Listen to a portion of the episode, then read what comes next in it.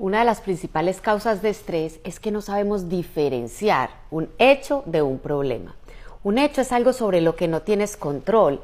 El clima, tu estatura son ejemplos de un hecho. Un problema, que yo le llamo desafío, no me gusta la palabra problema, es algo que tú puedes cambiar si te enfocas en la solución. Entonces, supongamos que te votan del trabajo, ese es un hecho, te votaron, ¿para qué vas a pasar tiempo repasando y repasando y es que no me apreciaron y es que todo lo que yo di? Si eso no lo puedes cambiar, solo te va a estresar.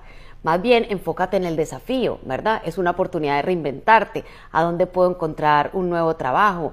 Tal vez es el momento para montar ese negocio que tanto soñé y me daba miedo, ¿verdad? Si a ti te chocan el carro, el choque es el hecho. El carro está chocado, por más que tú grites, te enojes, pelees, se te, se te reviente una vena, el carro no se va a deschocar.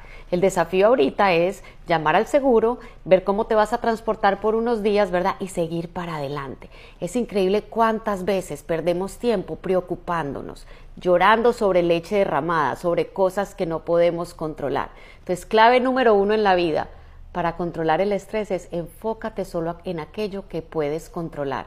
Y un último tip, no podemos controlar a las demás personas. Mucha gente viene donde mí, ay, por favor, ayúdeme a cambiar a mi marido. Le digo, ¿lo vas a cambiar por otro? No, mentiras, eso es un chiste, pero tú no puedes cambiar a tu marido, tú no puedes cambiar a tu jefe, tú puedes cambiar tu reacción ante lo que ellos hacen. Acuérdate que en la vida es 10% lo que te sucede y 90% lo que tú haces con lo que te sucede.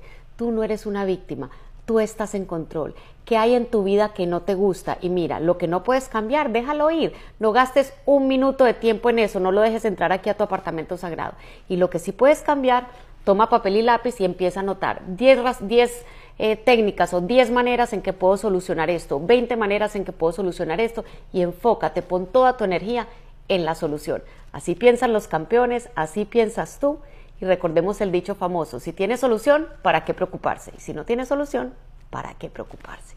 Si te gustó este video, me encantaría que me sigas en todas las redes sociales como Margarita Pasos, en YouTube como Margarita Pasos TV o que entres a nuestra página web pasosalexito.com para que puedas obtener mucho contenido gratuito o tener acceso a nuestros cursos online.